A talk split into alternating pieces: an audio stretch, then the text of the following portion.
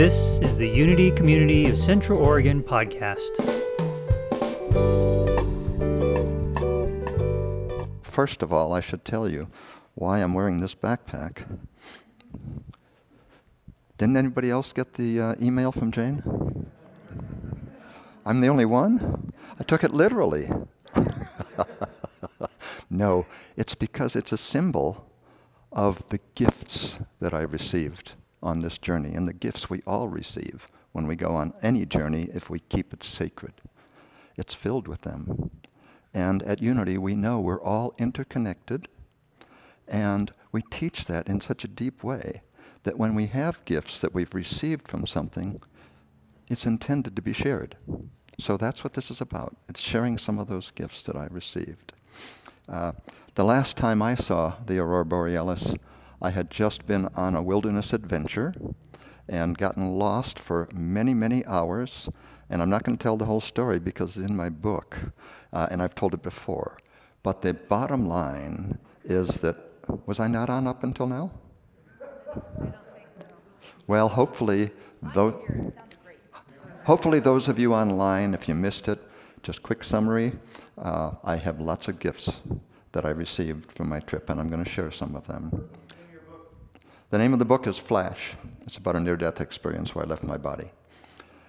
In any case, um, the, the reason that I chose this trip is because even though I've traveled many places and had many wonderful trips, 66 countries, 50 states, 43 of the 60, 45 of the 63 national parks, and every one of them has given me gifts.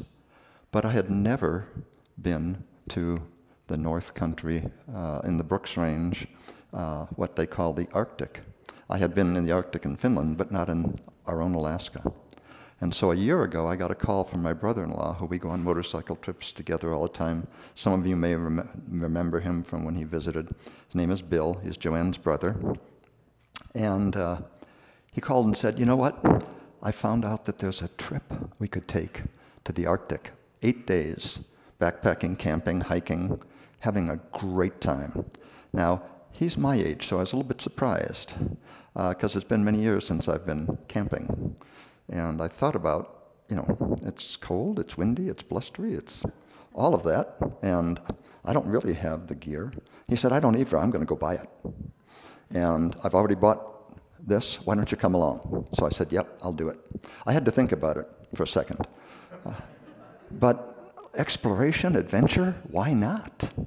So I said yes, and I anticipated and intended for almost a year.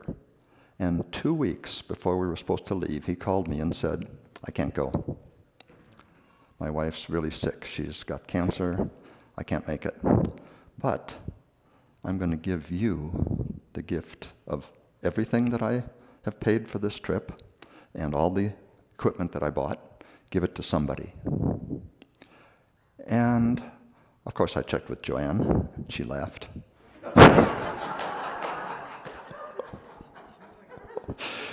She's smarter than me. What can I say? So I offered it to my granddaughter, Shahali, who's 15. And after I told her a little bit more about it, she said yes. And I was so happy that she did because I knew this could be a life changing experience for her. And indeed, as you'll hear as we go along, it was, and for me too. And it would be for you if you had taken this trip. And I wish everybody could have been along on this trip, uh, even though there was some discomfort. Uh, you know, you do expect, even in August, to have flash snowstorms, and you do expect to have hikes over some ice and up mountains and so on. So you can see why Joanne maybe didn't jump right into that. But a 15 year old with boundless energy, why not? So let's start with the first slide. This is where we flew into called Wright Air Service in Fairbanks. Now, uh, we flew in on a commercial plane, of course, stayed the night, and then the next day we met. And here's our little group. Uh, back up one, please. I just want to introduce a few people. Uh, on the far, on your left, is our guide, Molly. Molly is amazing. She's 45. She looks 35, but she has the wisdom of a 55 or 65 year old. Uh, she's amazing. She loves the wilderness. She sees the beauty. She sees the majesty. She draws from that. And I just want to read you what she said uh, when she sent me a thank you card.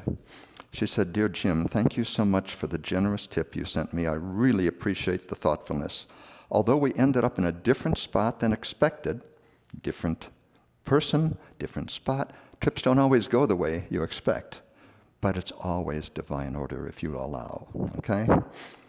Um, although we ended up in a different spot than expected, the Arctic's peace, wildness, and glorious mountains provide an amazing experience. What a treasure for you to have that to draw upon with your granddaughter. I know she can, it gets real tight here, she can feel the power she holds within that the wilderness draws out when embraced. I hope folks enjoy your talk that you did about the, that you will do about the trip. She thought I did it already. Such an inspiring place. Thanks for sharing it with others, Molly. And that's really who she is. She's just such an amazing person to be with. So that's Molly. And then, of course, uh, Shahali and myself, and then the three ladies all from Colorado, Shane, and Margaret and Patty.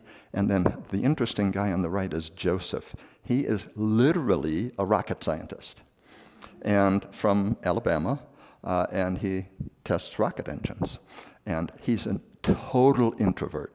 So he, I, I, said, you know, you didn't come with a friend. Everybody else came with somebody. He says, I don't have friends. I mean, he just felt like, you know, he's like the grizzly bear. I'm alone, but I'm okay. I'm okay. And we bonded like you wouldn't believe on that trip. He and I hiked together quite a bit, along with all of us and along with Shahali, but we had some nice individual trips. It was really amazing to see him open up. So uh, that's the slide. Let's go to the next one. And we're just going to show you the flight on the 10 passenger plane from Fairbanks, 300 miles north to Arctic Village. And you can go through these pretty quickly. Uh, can the lights go down at all? Or? Uh, maybe that helped to be able to pull some of the, uh, the serious beauty out of these slides. Uh, but while we're, uh, yeah, that's it. Is that better? Yes. Yeah, okay. This is just so amazing. This is a little uh, plane now, uh, a 10 passenger, as I said, and you can see out every window. Everybody's got a window seat. And just to be able to see out and take these pictures was fantastic. Let's go to the next one. And you can see all these wonderful rivers. They're just everywhere. They're all these braided rivers that go back and forth with gravel and with beautiful colors, and mountains all around that have all the different hues and colors. The next slide. As you can see, it's just spectacular. You just look at it and you go, oh my God, this is amazing. The next slide. Yeah, look at this. Just so much beauty so much diversity. Next slide. Now, this is where we landed, and this is our this is not where we ended up. This is where we catch the small plane. This is the massive Arctic Village Visitor Center. Okay? Uh, in the uh, Arctic village of about 156 souls that live there all year round, Native Americans uh, that just love where they're at. It's pretty difficult in the winter. I mean, there is only two seasons. There's a short summer and a long, dark winter.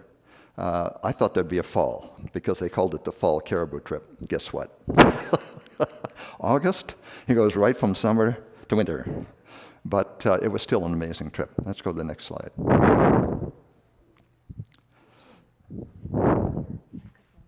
Oh, thank you.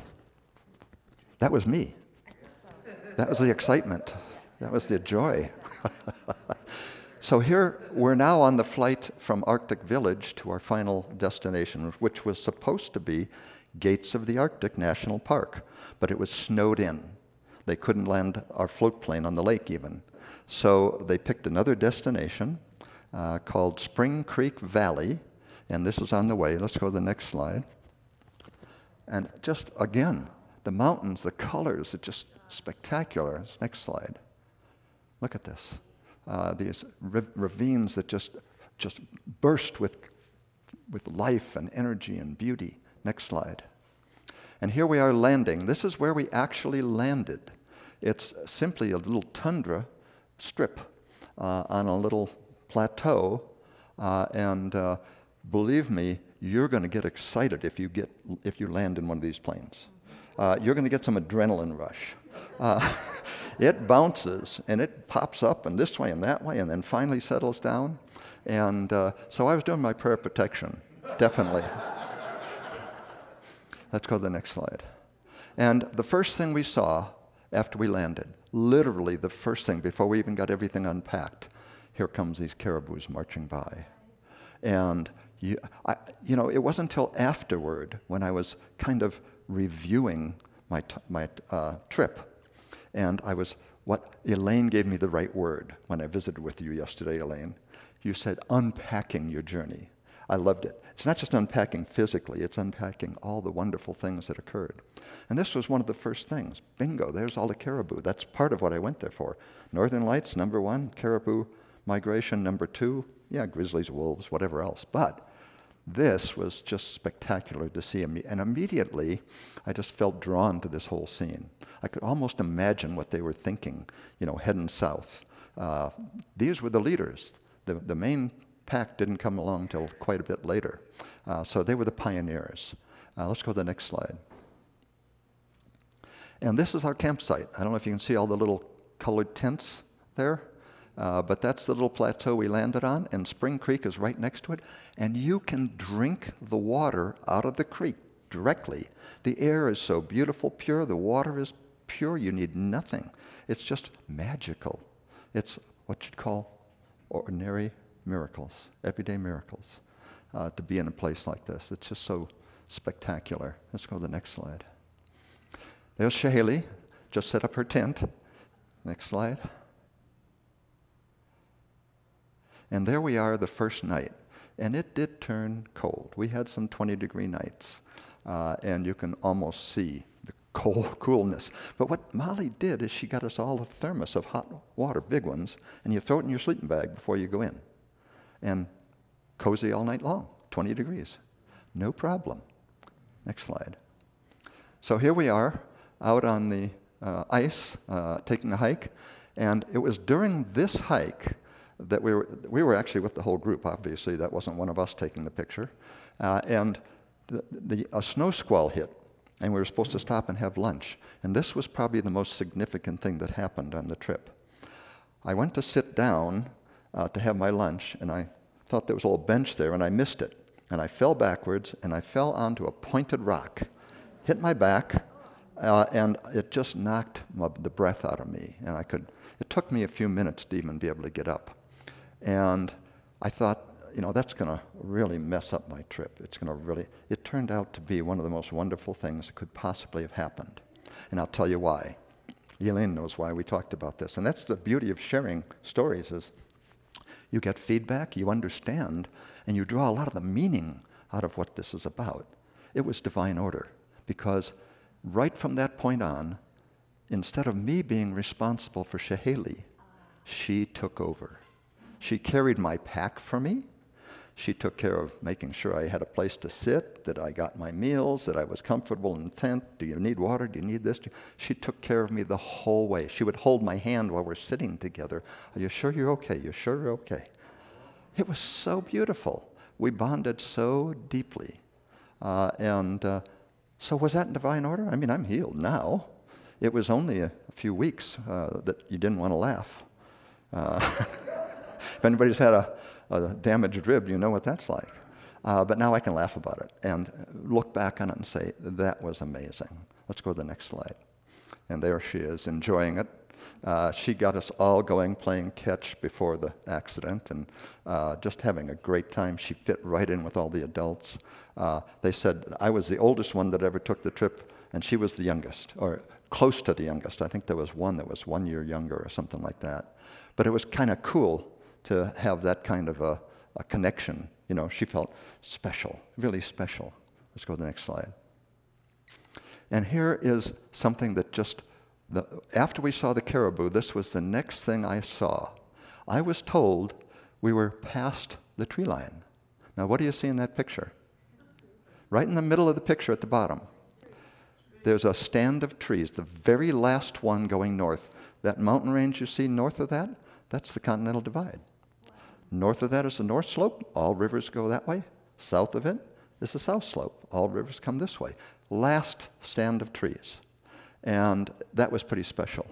Uh, I just re- uh, first hike I took was over there, and there's Molly in the stand of trees pointing out a bird's nest. Next slide. Oh, I guess the bird's nest isn't on it. But this was the next thing we saw. Now these trees are hundreds of years old, and they're only a little taller than me. Uh, but they've been around a long time. They've actually changed the actual environment. They've transformed it, just like the place transforms us when we're on a sacred journey. And I looked at this and I thought, that tree is so much bigger than anything could possibly grow there today. That tells you that thousands, maybe millions of years ago, there was massive forests there. Uh, it's transformed again. Everything changes. Next slide. Here's the nest. Okay. Uh, and when I saw that nest, it reminded me of the raven, and that's what motivated me or inspired me to start talking about. Because every time we saw a raven, Molly would point out they guide all of the small animals to the large animals, um, their food, what they have killed. Okay? And so they are the guide. Okay? So a lot of uh, smaller predators watch where the ravens are flying. Uh, and that's why I think of them as a spirit guide as well. Next slide. And this, you probably can't see it because I actually shrunk it down to the size that it probably was when we were hiking up the hill. There's a little wolf there, uh, a black wolf, which is exactly what, as we were hiking back, I was, she was carrying both of our packs because I'd hurt myself, and there's this wolf standing on the hill, perfectly silhouetted. And I couldn't get a picture of it, so I just um, added that in. Uh, that's the only part of the, all of these slides that's not actually taken right there. But that's what it looked like, okay? And uh, she immediately said, Is that a wolf? And I said, Yeah, that's a wolf. And the wolf disappeared. And I said, it, You know, you never know. You can just see. And bingo, it came back and looked at us. And it was curious. Curiosity, that's what it's all about when you're on a trip. That's what brings all the sacred joy and all the, all the ahas. It's curiosity. And that wolf represented that in the most perfect way. It popped back and forth four times watching us before it realized that we were going to come up there to say hello, and it said, no, goodbye, and uh, took off. And Shahali ran up the hill with two backpacks, and uh, it was long gone. She actually spotted just a dot in the distance by the time she got to the top of the hill. Uh, that wolf just was sensing his freedom and his joy to just run like the wind, uh, and uh, he did. Next slide. This critter this beautiful fox came right by our campsite and he lingered and he communed. You could, I'm almost thinking that's what he was doing because he kept stopping and, and uh, marking and just letting us know he was there, she was there, whichever it was. And uh, it was, again, a representation, a, a sign, if you want to call it that. What does a fox stand for? You know, sometimes you think of trickiness but wily and smart, and also the trickster is friendly. They'll come really closer than almost any other animal. I've seen them on the trail within a few hundred, I mean, a few feet, uh, where they just finally decide they're going to uh, go away. So uh, this was just a, another, what you, would you call a special moment uh, that you have in the wilderness that you know you're really connected in a deeper way. Let's go to the next slide.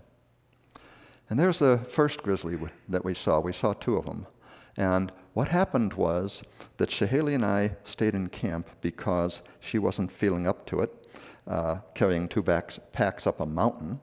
And uh, I wasn't really keen on hiking that day either with my back. So uh, the rest of the five went up, climbed a mountain, and at the saddle, they surprised this guy.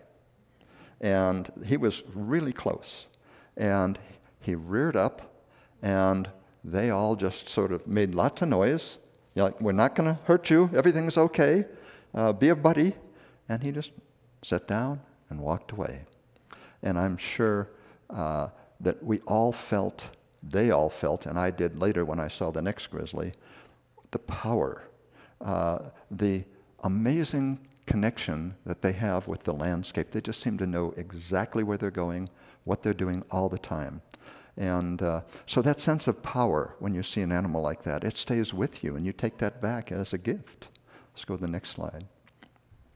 Now, here's the last day. We had not seen any more caribou for seven days.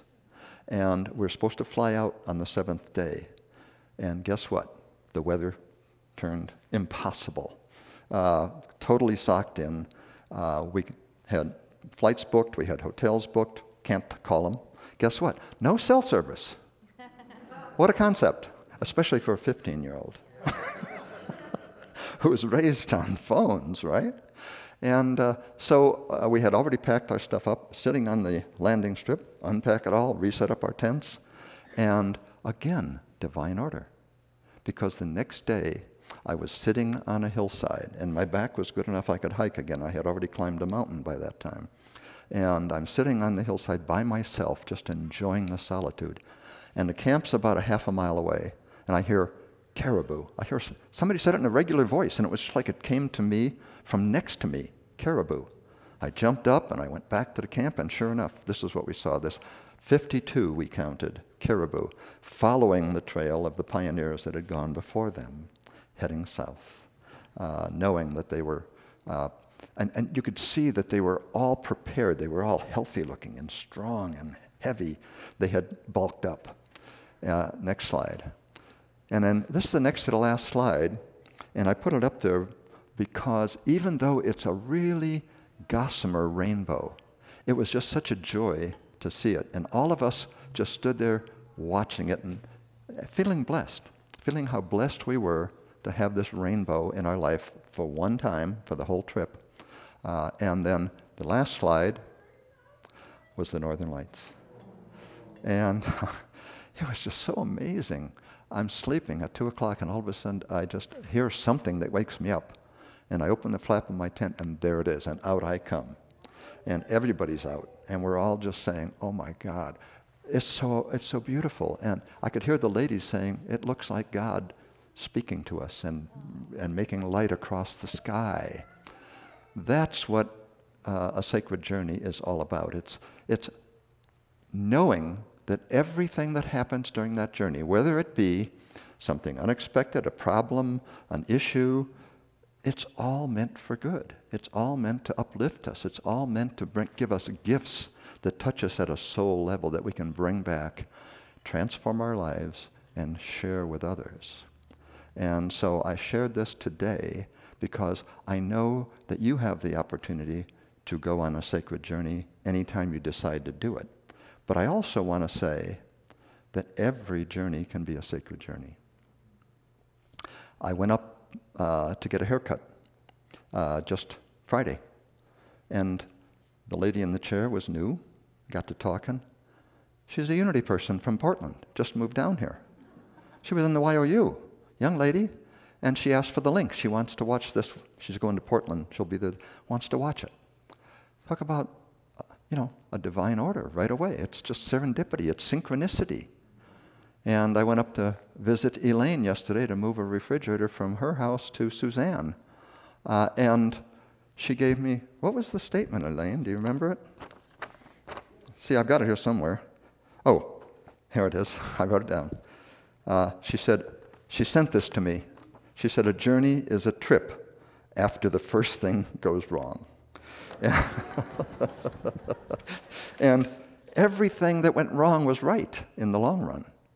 And, but you don't know that until you unpack the journey. I can't say I had all these revelations during the journey. A lot of times you're just trying to get back to the tent and survive the cold or whatever it is.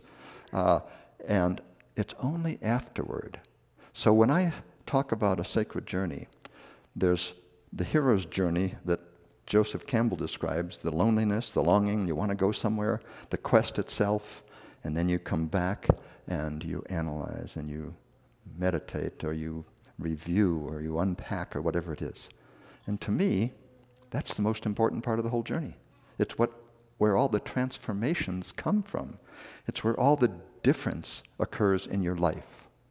So I would ask each of you, uh, in closing, to think about every journey you take as a sacred journey, every place you step as a sacred ground, and every step as a prayer. Thank you.